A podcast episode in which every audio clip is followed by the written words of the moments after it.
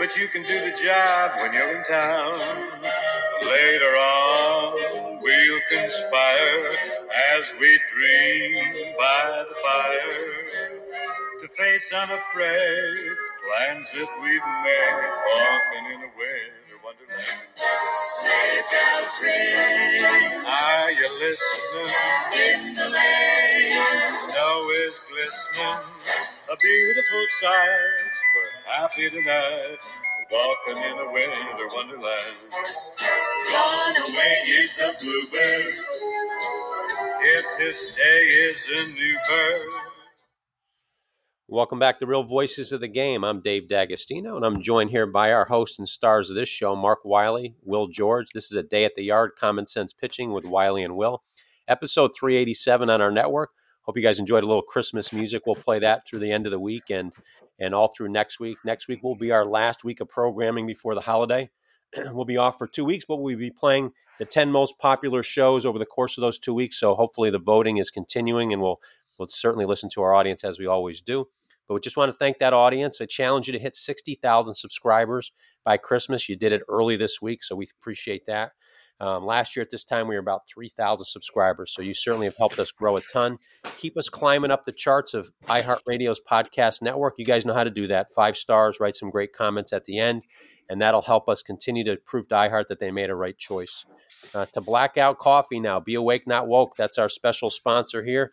Coffee is on Mark and Will for this month and all of 2024. I don't know how these guys are going to afford it, but if you want to get to Blackout Coffee, you can go to checkout, and at checkout, you type in the code WILLG, capital WILLG 20, or Mark W, MARKW 20 at checkout. I would alternate every other time, so that way we're not breaking the bank on these guys, but they're going to pay for coffee this month for everybody. And then all through the new year. So thanks so much, guys. You guys are the most generous hosts I've ever met in my life here. And to our most faithful listener, our very first guest on the podcast network, Ted Kubiak, he helped us get this thing going. 3-time world champion, shortstop for the Oakland A's. He's got 2 great books I recommend as stocking stuffers for your baseball lover. Old School gives Ted's view on the game of baseball when he played and how it looks today through the lens of a veteran baseball player. And also the best fielding manual I've seen, much better than what you young guys are getting on YouTube, thank God, but how to field a ground ball. It's a comprehensive approach to fielding the ground ball. I recommend it. It's on my bookshelf. My kids have gone through it, and I recommend it from Ted. And with that, I want to welcome our guest. We have a world champion amongst us today, world champion with Texas Rangers, the longest tenured scout, does advanced scouting now for them. In their system, but the longest tenured scout with the Rangers, Mike Grouse. Mike, welcome to our show today. David, thank you. It's a pleasure to be here. Yeah, we're excited to have you. I mean, we know who you are, and we've followed your career, but your bio is just extremely impressive, and the guys are going to get through that with you today. But may I ask a question, guys, just to get started before we get into into Mike's? Mike, share with our audience just how you got into scouting. What got you into scouting? It was It was kind of happenstance, really. I had just come off what I thought I wanted to do, maybe on the executive side as an assistant GM for a minor league team. Did that for 1 season in Winston-Salem. Did not really enjoy it as much as I thought. It was too close to the field. I was too close to being removed as a player, and I just missed the baseball part. So I had taken a position as an assistant baseball coach at a junior college, and while recruiting a player, I ran across Rudy Terrasas, who at the time was the Rangers area scout in the Midwest. And he put me on as what was called an associate scout back in 1988, a bird dog, for old terms, bird dog scout. And I went out, kind of got us a player that in the draft, we didn't sign him, but the young man had a great 15-year NBA career, Anthony Peeler. That was the first player that I had worked out and recommended. Wow, Missouri, right? Missouri, University of Missouri. Yeah, he was a high school player out of Paseo High School, and just an incredible athlete. Probably could have played whatever sport he wanted. And we drafted him. Obviously, didn't sign him. And Rudy introduced me to Doug Gassaway and Sandy Johnson, who Sandy was our scouting director, and they led me along as a first part-time guy and then into a full-time stature for the Midwest area job. I love that. Athletes are athletes, right? I coached college basketball for 20 plus years. And yeah, I mean, these guys that are at the top of their game at that, they can play pretty much anything. It's just a matter of what they put their mind to. Will, Mark, I'll pass it off to you guys. Yeah, I'll go first. Mike's one of those guys, as we talk about all the time, relationships with people that you truly love being at the ballpark with. He's one of those guys. And he and I actually had Toronto for 2 years where I was really getting to see him a lot more. Unfortunately, I don't have Toronto anymore. He does still, but we still talk. We run into each other in spring training, and I consider him a really dear friend. He's got a tremendous life story where I was actually the pitching coach in Hagerstown, Maryland in 1987, and that was the year he was in Winston-Salem, and we did first meet there. I vaguely remember meeting him. Maybe it was the overdose of the smell of tobacco from the factory right next to the ballpark, but he's been a friend for years, and he's got a great life story that I'd love to, delve into a little bit, where he nearly lost his life, and he's a grateful man who's a good man, good family man, and a great scout as well, and a great friend. So, Mike, why don't you tell a little bit, about that tragic accident, and moving on from that, and then your mentors, Sandy and Gassaway and Rudy, are all great baseball men who built a good organization down there too. Absolutely. And I was just coming off the field as a player. I had my stellar 1 year Northwest League career. I was a 20th round draft choice by the Rangers out of Phillips University. It was a small NAIA school in Oklahoma. It's not there anymore, but and so I went and played, had a pretty good year, and went into spring training, and the Rangers and I had a small disagreement. I thought I should go to A-ball. They thought I should go home. So I ended up going home and didn't really know what I wanted to do at that time. I ended up managing a sporting goods store called the Athlete's Foot in the Denver area. But baseball was in my blood. I sent out resumes to every major and minor league team in the country, and I got three responses. One was Winston-Salem, one was Albuquerque, and the other was Oakland. And the Winston-Salem one appealed to me the most. Big Andy Griffith fan, North Carolina, it appealed to me. So I went there and was the assistant GM, which back in those days, we didn't have the big staff that these minor league teams have now. It was basically four of us. We did everything from sell ads to paint wall signs, fix bathrooms, nail nails, whatever needed to be done, we did it. And it was the off season after 1987. And I really did not want to keep going in that realm. It was too close to the field. I missed the field. I thought maybe I would try to go coach. And I had talked to my junior college coach back home, and he mentioned that there was a position that I could get. So I was prepared to go back to Kansas City and try to get that. But I had some obligations left, so I wanted to put the stadium to rest. And part of that was to mow the entire grounds. The old ballpark in Winston-Salem set down in a bowl where the bleachers were built into the side of the hill. So down each sideline, there was berms, big grass berms, and mowed them all summer, and no instances. Well, this one time, the tractor I was riding bucked and tipped, and I dove off the tractor. I dove the wrong way. I dove down the hill, and I was sliding down the hill face first, and I could hear the tractor coming behind me, tumbling behind me. And before I could get out of the way, it hit me and ended up landing on top of me. I could not get out. The cast iron part of the belly mower had me pinned across both thighs. I was on my stomach. I could not get any leverage to move. you could not have picked the tractor up and set it on me any better. I mean, my head was out the back two wheels and my feet were out the front. So, I mean, it was literally on top of me. Wow. And I laid there. There was nobody around. There wasn't supposed to be anybody around till the next day. And severe panic set in. I ended up waving at airplanes, yelling as loud as I could.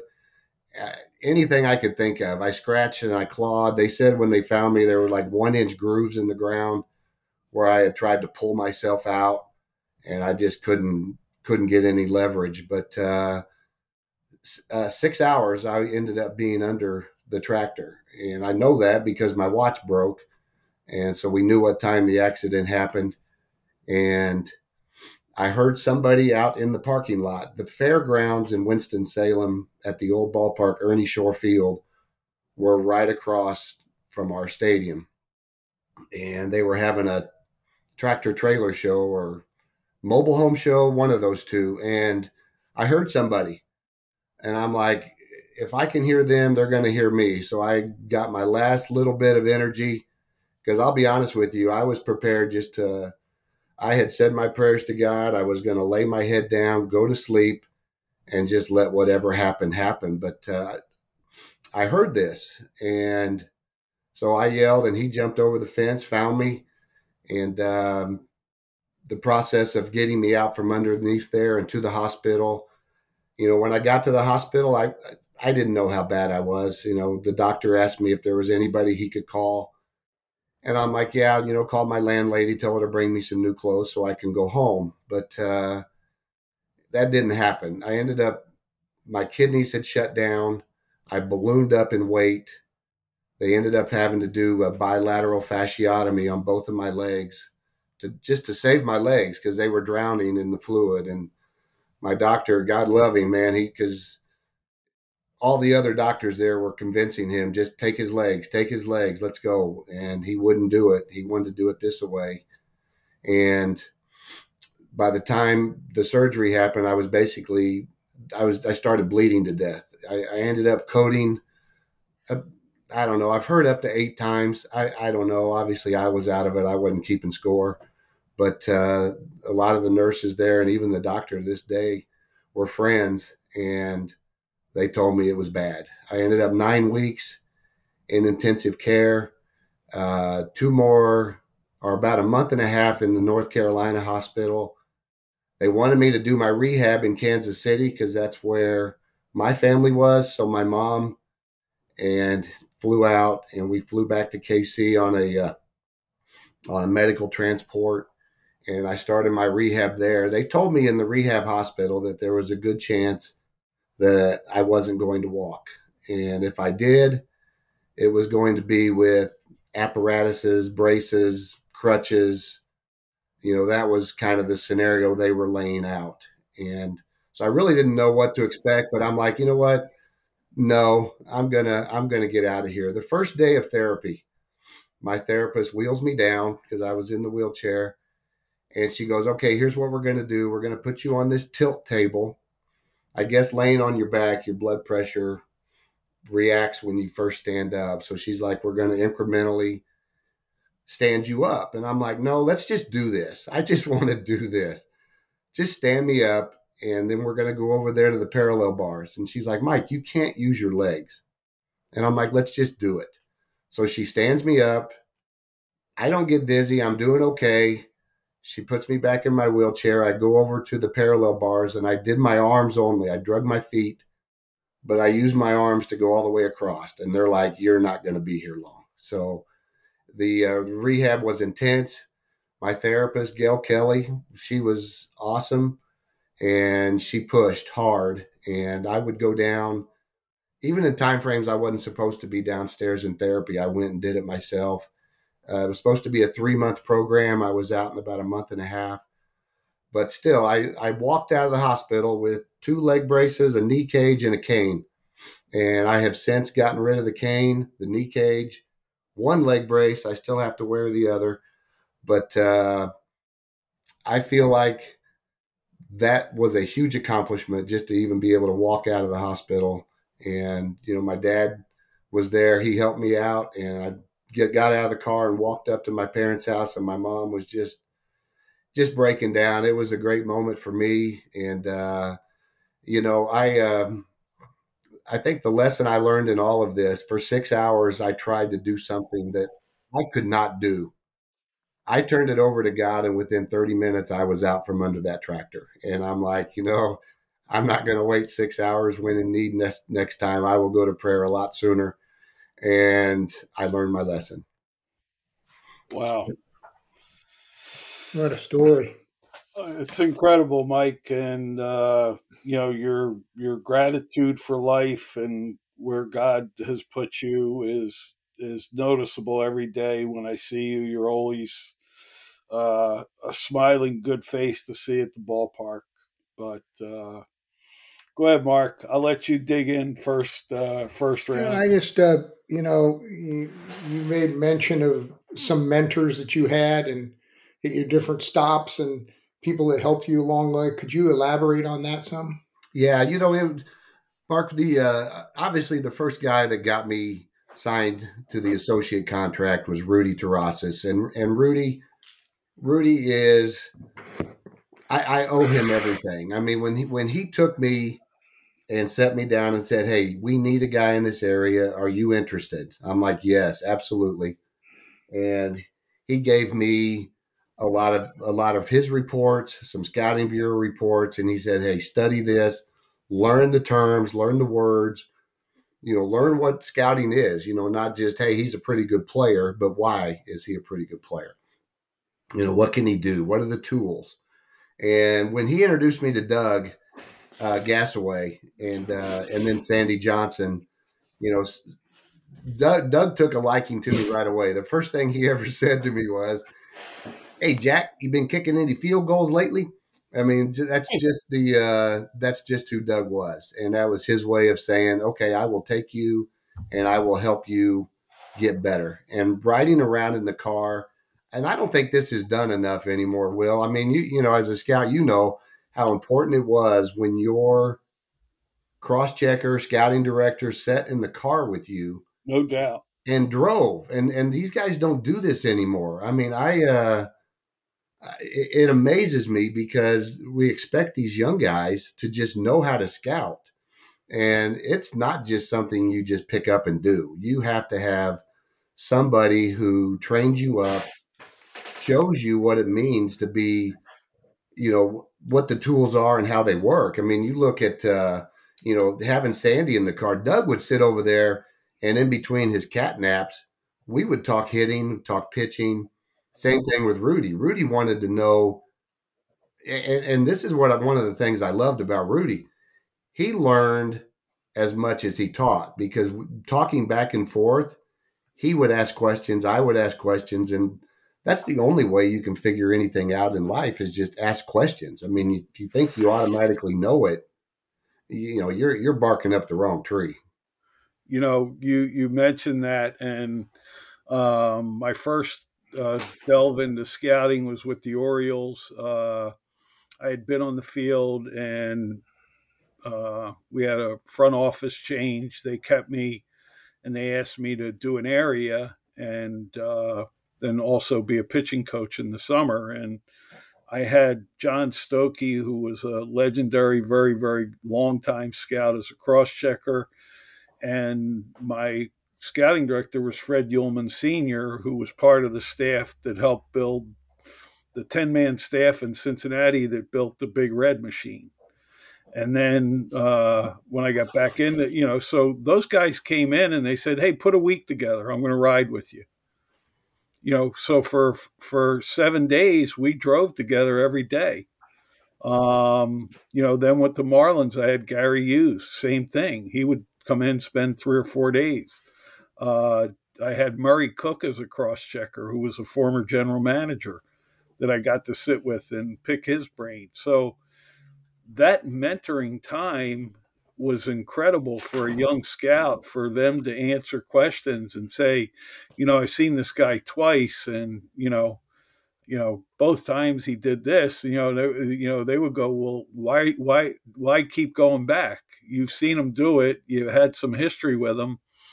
You know what he can do. You know, it's like, I think now sometimes I think these guys go see the same group of high-profile players so many times, and they never go deep into their territory. You know, like I ask a lot of young scouts, and you probably run across this too, you know, how many games were you the only scout at?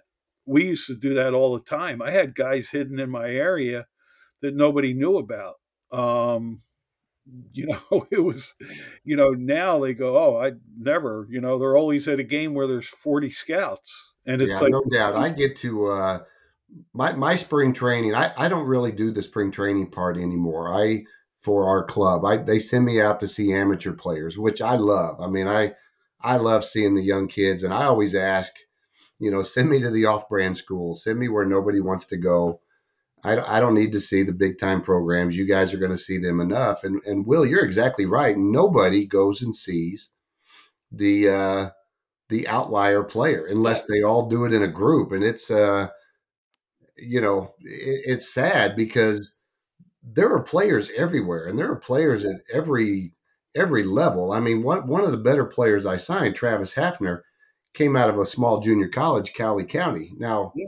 Cowley's a national champ and, you know, World Series a couple times, but so it's a good program. But still, I talked to those coaches, and he says the scouts don't come near like they used to. No, that's, you know, for me up in New Jersey, the NJAC, Division III, used to have 18, 20 guys drafted.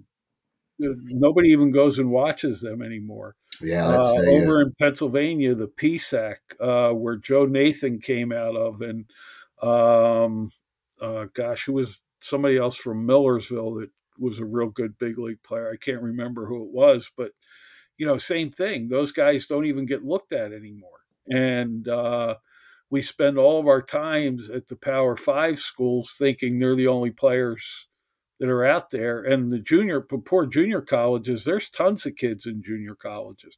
No doubt. And I think it's because a lot of the programs that cannot afford the TrackMan data at their stadium, they don't get the same statistics to go into the office during the draft. And if I'm telling you, if they don't have the numbers, they're not going to draft these kids. And it's a shame because, you know, there's so much beyond the number in scouting. And, you know that. We all know that. But it's just hard to get a player like that. Yeah. You know, I think that, you know, it's funny that we used to, years and years ago, they used to hide players, even though there was a draft. They'd find a player somewhere, and they would never broadcast it to any other organization. They would bring a scouting director or somebody in from their own organization to look at a guy, maybe at a low-profile school or something. But, you know, I think there's still a place for that stuff. I think there's still a place to go out there, like you said, and see these guys without having 100 scouts out there every time the guy pitches or hits, you know. You know, baseball, all you got to do is look at major leagues and see where there's some guys that came from small schools or guys that weren't drafted or way down in the draft when they had a longer draft, you know, that are really good players in the major leagues. Well, that alone tells you they're out there. There's guys out there. And it even goes and reflects, we talk about it on the podcast all the time, the independent leagues, you know. For a while, there was nobody coming out of the independent leagues. All it took was one guy to make it to the major leagues and have some kind of impact. And all of a sudden, this becomes a valuable thing. Well, why wouldn't anybody thought that was a valuable thing to begin with? That's what I say. Yeah, yeah. There's a huge talent pool that I think gets neglected, and it's easy to look at the Power Five schools. You know, I mean, of course there are good players there, but you know, it's like. The best player at any given school is no better than the best player at any other given school. I mean, good is good. It is what it is. You know, maybe there's more of them at a Power Five. Maybe their lineup goes 1 through 6. Somebody else's lineup maybe goes 1 through 3 or 4. And That's the difference to me, is the depth and that the Power Five schools offer. And, you know, I Sandy had a thing one time. We were talking about a young man who was having a really good year, and people were talking about him going in the first round. And Sandy's like, let me tell you something. First rounders don't just pop up. They don't pop up. They're first rounders going in, or they're not first rounders. And I'm not going to pay a guy because he's having a good year. Yeah. Hey, Mike, you guys kind of had Evan Martin. He was not a real high-profile player, was he? No, Evan Carter came out of Elizabethton over in eastern Tennessee. And, you know, Danny Clark, our pitching coordinator at the time, knew of Evan. There were only probably 3, maybe 4 teams that were on him. Now, granted, I think had it not been for the shortened season in 2020, he would have got exposed and gotten noticed more. So, I mean, in fairness to everybody, but the guys that did their work early, they knew of him. And we had him in a workout in January. Our area scout, Derek Tucker, Ryan Coe, those guys were all over this. And that's how we were able to land him. Yeah, yeah. You know, I mean, it goes to – I mean, you're silly if you think people don't mature at different rates, you know. I mean, there's lots of guys that weren't very good in high school that end up going to a junior college or something to mature and gain 25 pounds of strength. And all of a sudden they can throw hard, or they can hit the ball harder, or they can do different things. You know, sometimes you disregard that part of it, that people mature at different rates. And then when you go out and see these guys at these, smaller schools or places that usually aren't scouted, you know, then you see the talent, then you see the passion and work ethic. You know, some of those guys have a chip on their shoulder because, you know, they know they're good and they can't play for Vanderbilt. You know, exactly. They know they're better than those guys on Vanderbilt, but they don't get a chance to show it. So they're going to show it at the level they're at. Exactly. You know, I had signed Ian Kinsler too, who wanted to go Division I, ended up, like you said, he was little coming out of high school, had the tools. Obviously, his tools were identified. Arizona took him out of high school as like a 40th rounder and let him go as a draft and follow. But he was underdeveloped. Mark, I mean, your point is perfect because, you know, I know personally when I came out, I didn't play varsity to my senior year. I mean, I just wasn't very athletic. I wasn't very good. I was small. I was skinny. I had big size, 12 feet. My dad kept saying, be patient, you'll grow into them. And I finally did. But, I still run into people that I went to high school with, and they're like going, you played pro ball? And like, yeah. You know, Mike, the industry used to also project on those high school players that you saw, when I worked for the Marlins and Wayne Huizenga was our owner, we did have some money. We were an expansion team. We were into paying some high school kids, overpaying a little bit. But, you know, Gary Hughes and Orrin Freeman and guys like that believed in pay them now or pay them later, you know, and, you know, you would, you know, Billy Koch out of high school, you know, I had him in high, you know, the Mets ended up taking him. They didn't sign him for $15,000, if I remember correctly. And 3 years later, he's an over $1 million player out of Clemson. So if you're a good scout and you can project what that player is going to be, which I thought we did a good job as, and the people that used to do it, we're not afraid to project that a kid was going to get bigger, stronger, faster. I remember seeing Matt Morris in high school, knowing that 3 years later in Seton Hall, he was going to be a first-round pick. Scott Schoenweiss I saw in high school. Brett Laxton, a lot of really good guys that, you know, you had in good because you knew what they were going to be 3 years down the road. Exactly. And, you know, now it seems like, you know, we don't want to step out and project. when it's easy, it is easy to do. The players are going to get bigger and stronger and faster. Yeah, I mean, and Will, you used the right word. I mean, projection. You know, there was an old scout in the Midwest that said projection will get you fired if you go too far. Yeah, but still, you have to, as a scout, our job is not to see what they're doing right now. And I think this is the problem where, you know, the current way we evaluate a player and the former way, I'm not saying old, new, different, bad, whatever. I'm just saying different. It is the numbers tell you what they do right now. And it is a prediction. It's a predictive model. That's what it is. But there's no projection of body types or anything else. The predictive numbers are based on spin and things that, you know, that we see with our eyes, but we don't really know why we see it. You know, and we talk on here all the time, Mike, that, you know, like the high school kid that gets drafted now has to be throwing 95 to 97, which in essence is not healthy.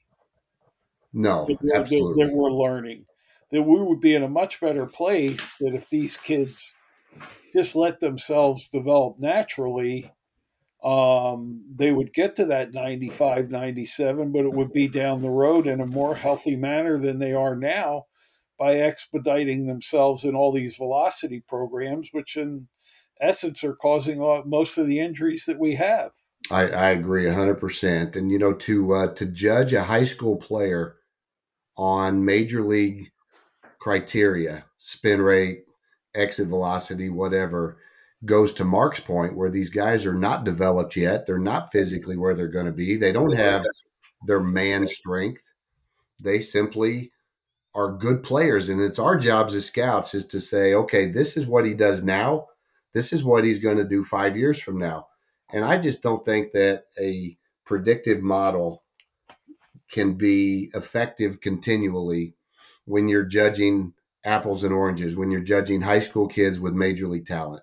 You know, a 30% strikeout rate in high school. And, you know, how does that correlate? I don't know. You know, the thing is and we've all seen these players, Will, that they don't want to walk. They're the best player on the team and nobody pitches to them. So they swing at crud, right? And they strike out. Does that mean they're strikeout guys? No, it means they're trying to help their team win. Yeah, they're just aggressive. They haven't figured out an approach yet. Exactly. You know, I wish they still had the draft and follow. Yeah. Because, you know, that goes right along with what we're talking about, kids maturing and becoming different players, and you're able to project on them. But you know what? If they don't come around and show you what you're looking for, you just let them go by the next draft. You Mark, know, explain that. There's nothing wrong with having 2 first-round picks. You know, one that you can offer the guy enough money from the year before. You know, and then you end up drafting this year, and now you got 2 first-round drafts coming out. Guys, explain what the draft and follow is for our audience. The draft and follow was implemented. It gave you a chance to draft a high school player, a junior college freshman, and you had the rights to them for the entire season until the following draft. And it gave you a chance to get close to them. It gave you a chance to watch their development. And like Mark said, if they did not do what you thought, then the player would go back into the draft and was eligible to be redrafted. And I look at guys, you know, I've got a few big leaguers out of the draft and follow. You know, Travis Hafner was a draft and follow. He was tool-wise able to be signed after his freshman year of junior college. He didn't know anything about the game. He was from, you know, North Dakota, not exposed to all the big, you know, the big stuff. He played Legion ball in Jamestown, same program that Darren Erstad was on. So he knew some things about the game, but he didn't know the little things. So watching him develop for a year and see that his base running got better, his defense got better, he learned to turn on the ball, everything was the other way all the time. You could see the stair steps getting better, so we signed him. Travis Hughes was an over-the-top 87 to 90 mile an hour pitcher, And the coaches at Cali, where I did most of my work, he, got a lot of guys there. Dave and Darren Burroughs, they were former professional players, and they taught these guys how to be pros. And they dropped Travis Hughes down to a lower slot. He's throwing 93 to 95 with ease. And those are the progressions, and that's what you're looking for when you want to sign the player. You think he's going to do it, so there's very little risk to drafting him because you got him for a year. If he turns out good, you hit. If he doesn't, then you let him go back in the draft. I mean, you could see guys, Dave, that, there might be a good breaking ball in there, but they've never repeated it enough. You like their fastball, you like their body, their strength, and some other things.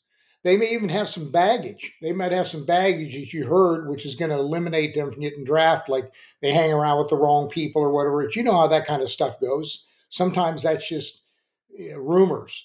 Well, if you draft and follow a guy, you got a shot at seeing if those rumors are true, seeing if that breaking ball is all of a sudden getting more consistent.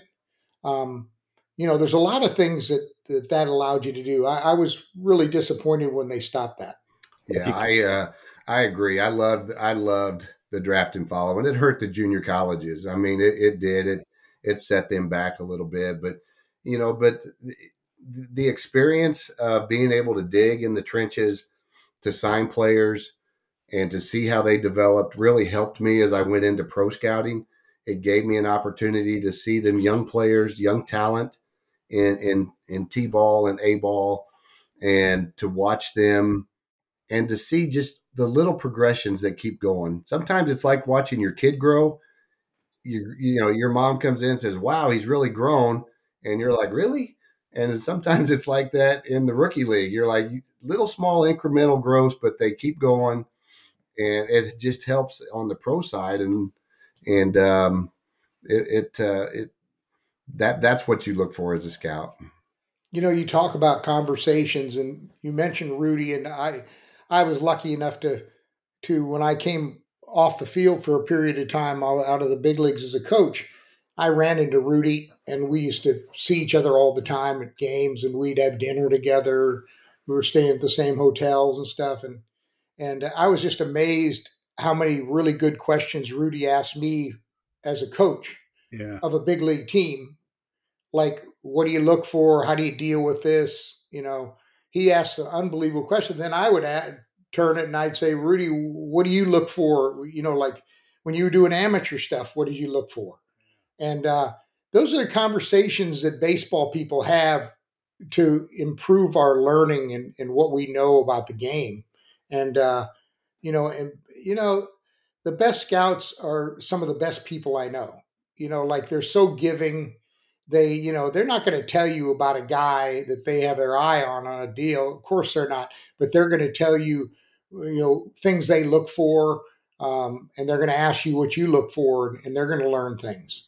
The good ones, Mark, and I'll just echo what you said.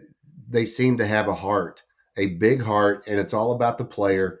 It's all about the game, and it's all about making the game better. And I mean, that's the difference for me. And if you look at scouting in general, I think baseball in general, it is more of a business corporate world now, to where there's a lot of individualism. It used to be more of a family atmosphere, a family feel. We were all in it together. Everybody, of course you're not going to give your super secret hideout guy up in Hastings, Nebraska, but you're going to make sure that your friends don't get beat on somebody. And it's just, but you're exactly right. The good ones have the big hearts because they care about the kids and they care about the game. It was funny when I first started doing pro scouting, and, there was a lot of veteran scouts in the ballparks, and I was in Baltimore, and I'd rented a car, like a lot of the guys just stayed at a hotel and they just walk over to the ballpark. When I was a rookie, so I was staying out by the airport and driving in, and I'll never forget. It was one of my first games I was scouting. There was a couple of really veteran scouts. I mean, guys well into their 60s, 70s year old guys. And I talked to them and tried to get information, and they, you know, they were a little standoffish at first because, you know, the young guy on the block, and, you know, they were old school and stuff. But I remember we were going, it was the last game, and it was like a day game on a Sunday. And we all had flights out that day after the game. And they were all, they'd put their bags at the hotel in storage till they'd go get them. They'd call a cab or something, go to the airport. So we were talking, I'll never forget this. I said, well, you know, I got a rental car. Why don't you let me just go with me? I'll go to your hotel. We'll pick it up. We'll all go to the airport together. After that, I had those guys. They said, you know, the young guy, you know, I didn't realize at the time, but all of a sudden, everybody was more friendly to me, all the veteran scouts, because they passed it around and said, this kid's a good guy, man. You know, he took care of us. You know, he's one of us. And after that, I felt like I belonged. And I agree with that statement 100%, because the guys that – you know, I can think of, I mean, I could name a ton of them. Mike Roberts, Joe Ford, you know, Hugh Alexander, Jim Robinson. I mean, these guys, they're just, those are the guys that laid the groundwork in scouting. And to be a young guy who wasn't coming in as a know-it-all. I mean, I apologize to the young guys now. I'm like, look, I had these guys, you guys got me. I'm sorry. I do the best I can. Here's what I can offer. But it's different now, guys. They don't ask questions. They seem to have the answer already. They don't value the experience.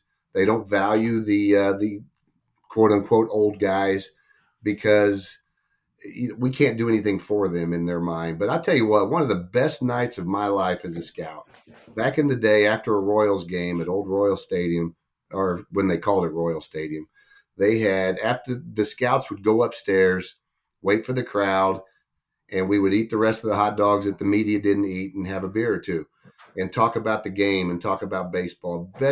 I had Buck O'Neill, Hugh Alexander, Doug Gassaway. I think Joe Ford was up there, and Denny Matthews, the radio guy, came over. Wow. And just sitting and listening to their stories. I don't think I said one word. And I had the best night of my life. Just listening. I love that. I love that place. Yeah, awesome. Going in there after the game and having hot dogs and beer and shooting the bull with all these baseball guys. Philadelphia was a little bit like that. Yeah, too. Philly used to be like that at Veterans Stadium. You know, funny thing, Mark, and you and I were both pitching coaches, and the guys who were hitters always would pick your brain extremely hard on pitchers. You know, T-Bone, Tom Giordano was beautiful. You know, Willie, you just saw the Yankees, right? Yeah. Was that a circle change or a split? You know, and Rudy was like that too. Will, yep. You were a pitching coach. Hey, on this guy here, you know, but there were great conversations because I would pick their brains on hitters. And, you know, we would help each other. And, you know, the best was Deacon Jones when he was advancing, and he knew what clubs I had. And the was during interleague play when he was advancing for the Orioles, and I was working for the Marlins, and they had a road trip with the Phillies and the Marlins. So I went through the Phillies for him, and then he goes, "What do you got on the Marlins?" I go, "Deacon, that's who I work for." I go, I'm not giving you nothing on us. You go, "Oh, damn, that's right. I still thought you were with the Indians." That's funny. Yeah, he used to pull that stuff trying to get information. It was funny as anything. Oh, gosh. So. You know, you can – doing some of the advanced stuff, I mean, you can't see everything. You got to ask questions and other guys. I mean, we went into and I was fortunate to be a part of advancing the Diamondbacks with Curtis Young and Kendall Coleman on our staff. And just I started with Toronto. I went to Minnesota. All my teams were losing. They stuck me on the Diamondbacks with these two guys, and it was unbelievable experience to be able to see not the pitch by pitch advance work that it used to be, where you had to. Where was that pitch? What was it? You know, hard in, soft away. No, it wasn't like that. We were looking for stuff off the ball. How do they move? Their infielders shuffled their feet early on pitches. You could pick up pitches from their infielders. They like to flash signs from first base to right-handed hitters with open palm, closed palm. you know, things that probably weren't seen. Well, not probably, but the numbers doesn't tell you that. Just things you pick up with your, you know, with your eyes, where they set their gloves. We had one of their relief pitchers just dead to right, and he had very little success against us because of it. But, you know, those two guys, Curtis and Kendall, were, I mean, we were just a great team. It was fun to be a part of it. It was fun to run out on the field and hold the trophy and have the confetti fly down. I mean, that was it was a great experience. Yeah, I know when I saw you, I was really happy to see that Chris had brought you guys to the series and got to enjoy those moments. Yeah, that was a great experience. I had done advanced work, you know, in the past, coming, you know, back in the day, and then doing the playoffs. I had the Cardinals in 11, and it just been a long time in between. It was fun to be here 30 plus years and finally get a world championship. Yeah, it's awesome. You want to talk a little bit about advancing for the series? Sure. The advanced work, obviously. You know, I know Will and I, we actually have advanced together for World Series, but we, I was just, you know, wondering what were some of the things that you were looking for, or how did you break it down? Do you guys have one guy, a group focused on pitching, another one on hitting, another guy trying to steal, you know, signs or stealing in tendencies or any of that stuff? Yeah, the first thing that they told us was don't worry about pitch sequences and what they're doing to get you out. You know, look for stuff that is off the ball. That is, you know, I mean, the TV screen will show you the ball all the time. The pitcher throwing it, the hitter hitting it, and then it'll flash out to the fielder catching it. So we're looking for things, opportunities off the ball, something maybe they don't back up a base. The catcher can block the ball, but he doesn't control it. It gets away from him.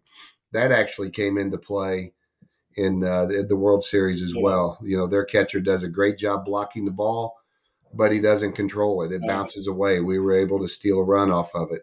Yeah. You know, do their base runners tip signs? You know, anything that you don't see on a normal hitter. How do you get it? We did not focus on how to get a hitter out. We did not focus on how to beat this pitcher. But what we did do was find some tips that the pitcher were giving on what pitch he was going to throw. We looked at their defensive alignment, opportunities to take an extra base on outfielders that couldn't throw. Do they hit their cutoff men? You know, Arizona, they like to run their cutoff men way deep. They're out very far, and their infielders throw better than their outfielders. So, I mean, it was an opportunity maybe for us to see if there was an extra base in there somewhere. So, you know, they were Arizona was a fun team to watch because they did a lot of stuff. They were athletic. They ran all over the place. They were aggressive. They were a fun team, and they're going to be a fun team for a few years. They are a very talented bunch. So, you know, I'm sure sometime in the next couple of years, they'll be back right where they were. But, you know, but Mark, to answer your question very, very vaguely, I guess, is, we weren't looking traditional advanced work where how do you attack this hitter? That's all done in-house via numbers, the analytics part, what the guy can hit, percent of swing, things like that we just didn't dive into. We looked strictly for anything that might be off the ball that we could take advantage of to get an extra base, you know, a hard 90 down the line. Can we force an infielder to make an error? Anything that might come into play that's not hitter or pitcher specific. You know, it allows you to ask questions about other things other than day-to-day stuff that you can get from Inside Edge or Bats or, you know, these video capture things where you can bring up anything. You could have 72.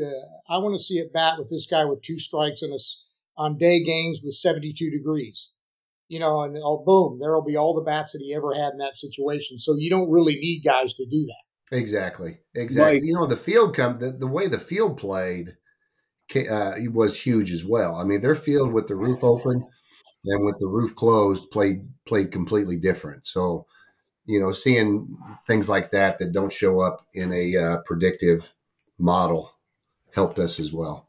Mike, did Boach and Maddox and your hitting coach have a lot of input with you guys in, as far as doing that? Yeah, our guys were great, Will. I mean, we met with them before the series, and we went over each specific thing with the coach. You know, our base running, the guy that was in charge of base running, we talked about their catching. We talked about their base runners. You know, Maddox, you know, Mike has a very specific way that he goes about his approach. He was receptive to what we said and took it and turned it into his words, which, right, are, you know, good for him. You know, Boach, same thing. He wanted to know, hey, when are they going to pinch hit? You know, who are they going to pinch hit for, and what are the situations? So, you know, those are important. Especially the pinch hitting stuff's really important because you're all prepared for it, or you might want to get that guy out of the game by bringing a certain pitcher in that you know they'll pinch hit. Correct. You know, in 97, we had gone away from an advanced scout with the Marlins, but Leland, when we played the Braves, and oddly enough, because the Pirates were a whole new team, he wanted to get some stuff on both of those teams. So I went out and advanced, and then I advanced the Giants. And, you know, him and Larry Rothschild were very specific on things that they wanted. And, you know, a couple of them, you know, were just, you know, push comes to shove, 3-2, bases loaded, Game 7. Where's his weakest place in the zone with a fastball? Yeah. You know, that. Push comes to shove. Who's he going to pinch hit in this situation? So those were the things that he really wanted us. And then anything else that stuck out. And I know in 97, we played the Giants in the first round and we won Game 1. And we had noticed that Roberto Hernandez never threw over when he came into a game. They got him at the end of the season, the Giants. And Sheffield stole base and ended up being the Game 1, you know, winning run that scored. And like a dumbass, he said in the paper that our advanced scouts noticed that Hernandez never threw over. So we lost that advantage. But Leland was so appreciative when that series was over. You know, we traveled with the team. They celebrated in the clubhouse. He chased me and Murray Cook and Charlie Silvera down, and he said, you know, you gave us something that helped us win Game 1 and probably helped us win this series. And, you know, that's why those guys are Hall of Fame managers, because absolutely. Of that appreciativeness that Boach had for what you guys just did and what you gave them. Because the one guy that you guys, you know, I don't know if I want to say who it is and you don't want to say who it is, but, you know, the guy who you guys figured out was tipping pitches had swing and misses like crazy in the previous series. Correct. Yeah, we, you know, like I said, I mean, we kept advancing the whole season, you know, the whole series too. I mean, Bobby Bandalow and Theo Hooper are in-game planners. They're the ones that put together the game plan, and along with our staff, obviously. But, you know, Theo and Bobby were sitting the row behind us.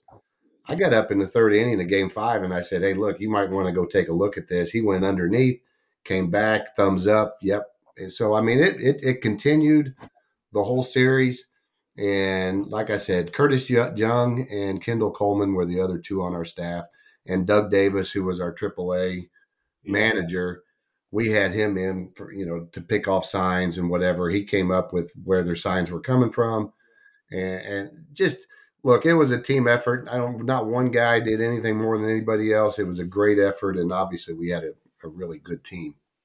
Yeah, yeah. I've told the story before, but I was coaching for the Indians, and the Jesse Orozco had played on that 88. Dodger team that won the World Series against Oakland in that 4-game sweep of a team they really weren't supposed to beat. And it was a Gibson home run. And I asked Jesse, I said, Jesse, you have the World Series scouting report that you guys had when you were with the Dodgers, because he'd been with the Dodgers. And he said, yeah, I got it. I'll bring it tomorrow. So he brought it. I still have it. Wow. And in that deal, it says exactly what the scouting report said about him backdooring the breaking ball. Eckersley backdooring the breaking ball to Gibson and to look for it with like two strikes. Wow. And I think that was Mel Didier that it was Mel Didier and who was the other guy? There were two guys that did that report. And it was, I mean, that just goes to say it can be one comment in a scouting report that can have an unbelievable impact on a game in a championship series like that. All worth it. Oh, it was Stevenson.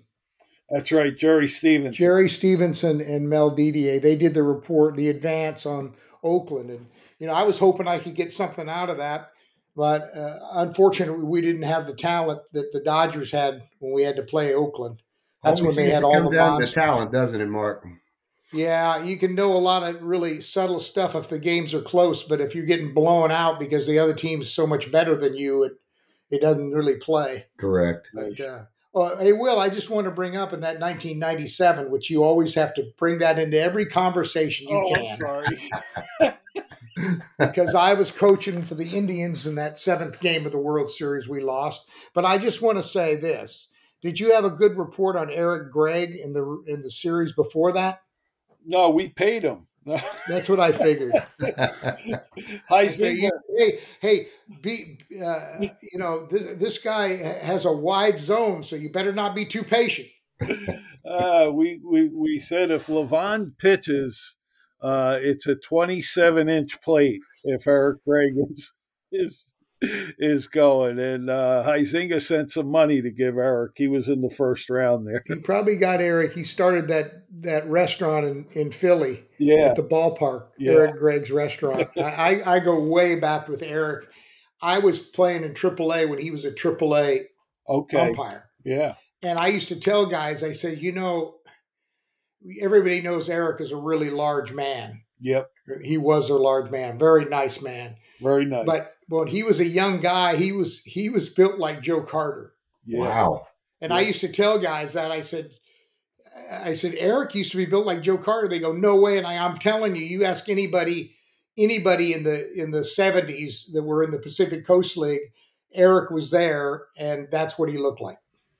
I used to see him all the time in Philly, and I always thanked him when I was wearing my World Series ring. Oh man, yeah. I remember watching those games, and we were like going, "Are you kidding me?" Gosh, I said, "Man, are the Braves mad or what?" It was embarrassing to be, you know. As happy as I was going, oh, that's not right. That ball's 8 inches off the plate. And he was demonstrative in his calls too. Yeah. It was like it became the Eric Gregg show. Right. He had that right arm going up even before I think he released the ball half the time. Oh, it was unbelievable. It was the Naked Gun, right? That's how exactly. Yeah, I still upset that.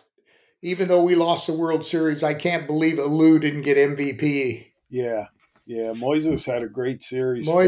He should have won it. Matter of fact, my neighbor across the street where I live in Orlando is like best friends with them. And she says next time he comes over to the house, he lives in the area, I guess. She says, I'll bring him over to you. I said, well, you tell him he should have been the MVP. He should have. You know, and I told you, he saved my life in the Dominican when I was coaching there. The one night when the guy had the gun on my chest when somebody had hit and run and killed somebody in a white van, and I was driving the players home from Estrellas back to Santo Domingo, and the guy stopped me and he had a gun on my right on my heart, a rifle with his finger on the trigger and screaming and yelling, and I'm going, Moises, please tell this guy not to kill me. Wow. Oh, my. That was crazy. But I had a Presidente in my other hand, too. Not shocked. Yeah, you didn't get arrested for drinking and driving in Dominican. No. Just is that even a thing down there? No, it's not. Jeez, I remember, like when I first went there to play, it was like, yeah, you can drink and drive. I'm going, what? Yeah, I mean, we'd have one on the way home or whatever. Right, too, exactly. Yeah. Mike, I got a question for you with, the profession is a grind. I mean, I talk to Will and Mark about it all the time. What motivates you to get up every day to keep doing it at a high level? And again, you had to do it at the highest level to win a World Series this year. What's that drive inside you that gets you going every day? I think it's just the entire passion of the game, Dave. I mean, look, baseball is not a job. It's a passion. And it's been in my blood for a long time. I mean, as a young boy, baseball cards laid out everywhere, APBA games laid out everywhere. This is just, it's a passion of mine, and to get up and to be at the ballpark, to see good talent. And honestly, lately, most the drive is, that's where my friends are. They're at the ballpark. I can't wait to get to the ballpark and see other scouts, friends, guys that, you just met that are asking questions, and you're like going, I wonder what he's going to ask me tomorrow. But the drive is internal because it's, the game is internal. It's my passion. Yeah. How about you two? You guys have been doing it a long time. You still do it every day, at least once a week with me, Mark. I know you're right. I think it's the fact that it's never the same day to day. There's always something new, always something spectacular that can happen.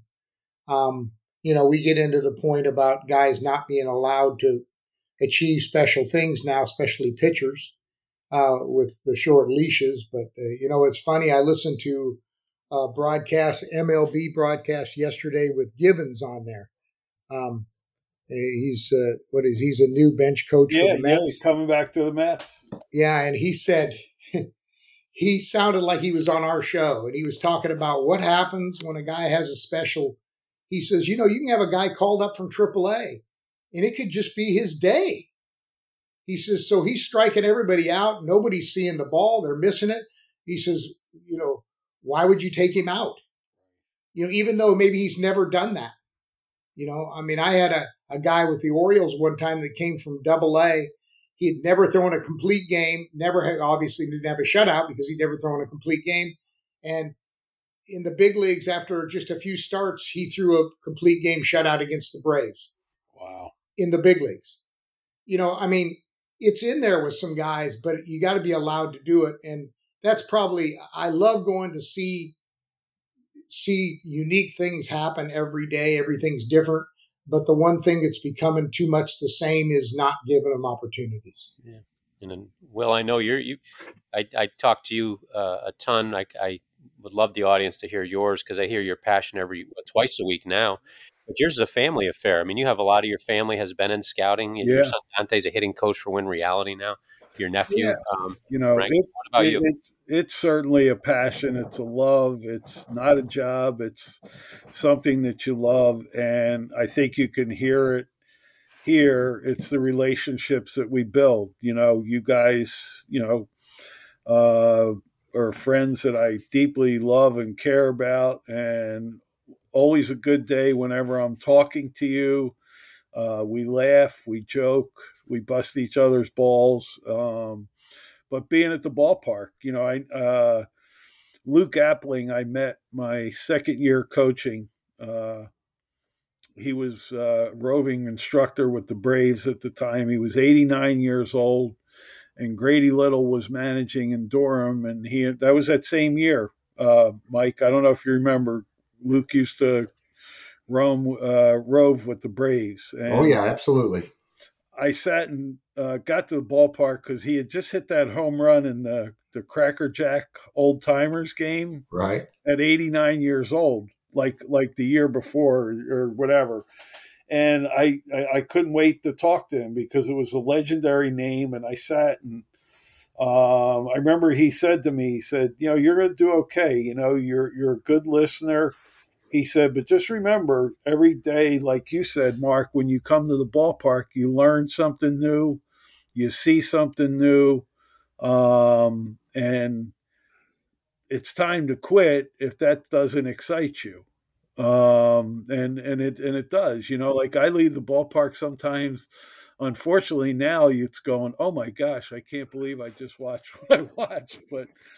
But you do see something new every day at the ballpark. Somebody does something special that you go, oh my gosh, that was an unbelievable play, or that was an unbelievable job. The guy came in, bases loaded, no outs. What an unbelievable job pitching. So it's a great game. And you know, we all love it, and we all love our relationships that we've developed from the game as well.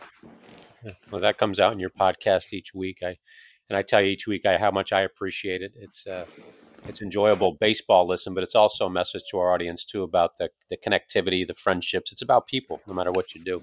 So I appreciate you guys bringing that out every week. What we've kept, sorry, Mike, I told you the hour is going to go by quick. We've kept Mike for well over an hour. I mean, you guys can keep rolling if you want. If not, you got some last questions for Mike. Mike, how much time do you have? I am good to go. However, you know, this is baseball, Dave. I mean, this is what we do. We sit and talk, and you know, they turn into hours. But these guys can roll. So I'd be careful with that. You just you unleash this duo here. They can go for hours. But keep going. You guys got more stuff. Dave, one quick mention. I've given a thumbs up on the espresso from Blackout Coffee. Yes, I'm drinking the Rude Awakening. Yeah, which is another dark roast. Highly recommended. I think espresso. I got a little bit ahead of it right now, but Rude Awakening is a good one as well. Is that a notch below in terms of the okay.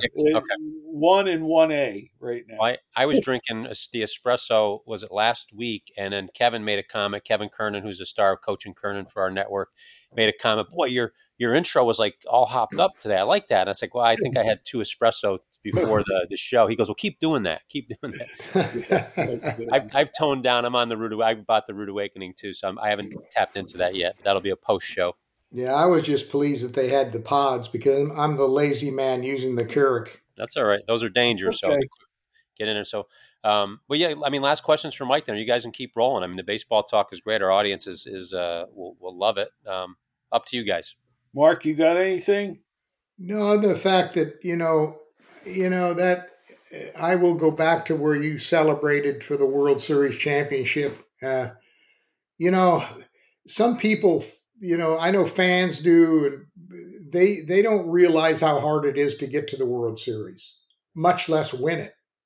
You know, it's an unbelievable experience when you're involved in the playoffs to begin with, the excitement when you win a round. But winning the World Series is the ultimate, the highest level. You know, I was a coach in the minor leagues in AAA when we won it with the Orioles. It's such a great feeling to everybody in the organization, and I love it when organizations give everybody the same ring. I hate it when they go with 2 different ring levels. I think everybody worked hard to get there, and it doesn't happen every day. Mike, what about you? What haven't we covered? What do you want to leave our audience with? What you can post questions to these guys if you want to. I guess the coming into this, you know, I mean, Will kind of prepped me a little bit and said it's just baseball talk. And I think the thing that, you know, really stands out about this podcast alone is that it's genuine. You know, you hear it in Mark's voice. You hear it in Will's voice. I hear it from Will a lot. We talk on the phone or at the ballpark. So this is my first time being around Mark, and you can just hear it. And the thing that that emphasizes about true, real baseball people. I mean, we can talk about that all day long. The old guys, the new guys, you know, the way it is now, the way it was then, you know, but the game is the game. And I don't understand trying to change a round wheel because it rolls. And I don't understand trying to, you know, turn something into nothing, but that doesn't need changing. But, you know, we have a game that is evolving. It's fan-based, and whatever the fans want, they're going to do. I don't always agree with all the changes that are made, you know, the shifting rules and the bases and all of that. I get it, but, you know, that's out of my pay grade. But I love the genuine game, the old fashioned baseball scouting, projecting, and you can hear the passion from these two guys. And I mean, I as listeners listen beyond this podcast alone, I recommend hearing it, because you guys are just, I didn't really know what to expect, but it's awesome just to hear the joy of the game coming out of you guys. These two have helped us grow a ton. We started out with one show, right, Will, way back when, a little over a year ago, and now we're up to 10 shows on the network with the likes of Jim Cott, Hall of Famer, has a show. Jeff Fry has a show on our network that I co-host and produce with them, and these guys are a hit. Bob Schaefer, I'm sure you know him, right? Bob Schaefer. Grassy. Yeah, well, it's funny because a lot of the people that have the podcast now were guests. They all were guests, every single one. They were guests. They came back and they said, hey, I loved it so much. What would you think about doing a show? And we take time with it, but it's meshed well into a nice baseball family. And that what you mentioned, Mike, I'm so glad you did, because that's kind of what we're trying to build with Real Voice of the Game. And we are including these guys, if you can imagine, and in 74 countries right now we're listened to. Wow. So it's catching on somewhere. Well, we're trying to help people that we feel like have the game has disappointed them, by letting them go when they had vast knowledge for various reasons. Guys like Darren Holmes, who was let go as the assistant pitching coach of the Orioles after the year they had. The pitching coach was reassigned. Those are on-field things that bother the hell out of me, that when people do their job and are successful at their job and the team's successful, why it comes to somebody's decision to replace them or replace veteran scouts that have had a big impact on an organization. It can't be to save money, because scouts don't make that much and a lot of coaches don't make that much. Yeah. So, when you make decisions on guys and keep an entire analytics department and get rid of a bunch of veteran scouts, it makes no sense to me. No, I'm not sure how that one will ever make sense to anybody that has A, played the game, and B, watched the game. I mean, Mark, you mentioned the disappointment of the game. I mean, I would encourage people to watch the game for the positives. I mean, because, Will, we sit out there and watch some of these AA, A-ball, AAA, whatever games, and we just scratch our head. Yeah. Going, what in the world are we watching? But within all that, you pick out the good. You pick out the real players, and it's there. The game's going to roll on for a long time, and this is a phase, and it'll go away like every other phase in this game does, and something new will come, or something old that they call new will come. And the thing that I like to talk about with our analytics people is, and I give them a hard time, I'm like, about every 5 years, Jif Peanut Butter will slap a new label on their peanut butter and call it new and improved. Yeah. But what's in the jar? It's peanut butter. And that's this game. They can come up with different names and phrases and buzz phrases, OPSs and exit velocities. But it's the same thing we've talked about forever. And it's the game. The game is the game. You can't change it. It is what it is. I don't like some of the Twitter accounts, hitting gurus, pitching gurus, but that too will go, because when kids start seeing themselves suffer, that it'll change, it'll come back. And I want to stay positive, because it's a positive game, and I want to encourage everybody, stick with it. It's a great game. Baseball is a perfect game, and it needs to just keep going, because it will. It'll evolve. It always does. Hey, Grassy, you'll love this one. I think it might have been, ironically, the week that we had Jim Palmer on. Jeff Passan had some Twitter guru who was taking credit for a 12-6 curveball. Mark had a 70 curveball. Jim Palmer had a 70 or an 80 curveball. I had a pretty good knuckle curve that was a 12-6 pitch. But there was a guy on Twitter, and that's how we started the show. Dave got under Mark's skin right off the bat and said, Mark, did you see that somebody just invented a 12-6 curveball? Yeah. So you didn't have to do an intro that day. That was 20 minutes plus. Yeah, that was – well, don't even get me going, Yeah, too bad. We need 100 years of video showing it. Yeah. Yeah, right. You know what's funny is I look at old scouting reports, and it's almost like it's turned upside down, because when you write a report, physical strengths, weaknesses, and then summation, it's now like the weaknesses are the strengths. Flat, sweepy sliders used to be a no good. Now it's a thing. Full, violent effort deliveries was a weakness, and now it's a strength. Yeah, it's short arm guys, recoil guys. These things were all negatives back in the day, and now they're positives. And it's like I said, I just the game is secular, and it'll turn around. I think that's a good message out there to end on. I love the peanut butter analogy too. I'm gonna have to steal that one. But guys, thanks so much for a great show. Mike, thanks for coming on and giving us well over an hour here today. Awesome job, Grouse. Loved it. Thanks you guys. So I appreciate it. Thank you. Got an open invite to come back anytime. Just let us know. We'll have you on impromptu day of. To our audience, I challenged 61,000 by Christmas. I upped the bar. You guys hit your goal early, so might as well raise it. We got one more week before we take a couple weeks off with the holiday. Let's get us up to 61,000. You guys know what to do to battle the analytics of the podcast world. 5 stars, some great comments. We can keep rising the charts of iHeartRadio's podcast network. Blackout Coffee, be awake, not woke. You got Will G, all capitals, 20, or Mark W, 20, all caps as well. Coffee's on the coaches here this week, and all of 2024. You guys are picking up the tab, so hit them up at checkout, 20% off all your coffee purchases. Make sure you take a look at Ted Kubiak's book. 2 great books, Old School, How to Field a Ground Ball. They will not disappoint. And guys, thanks for a great show. Mike, thanks for being a great guest for us today. We appreciate you. Yes, sir. Thank you. Good job, guys. Congratulations on the World Championship. Yeah, Thank you.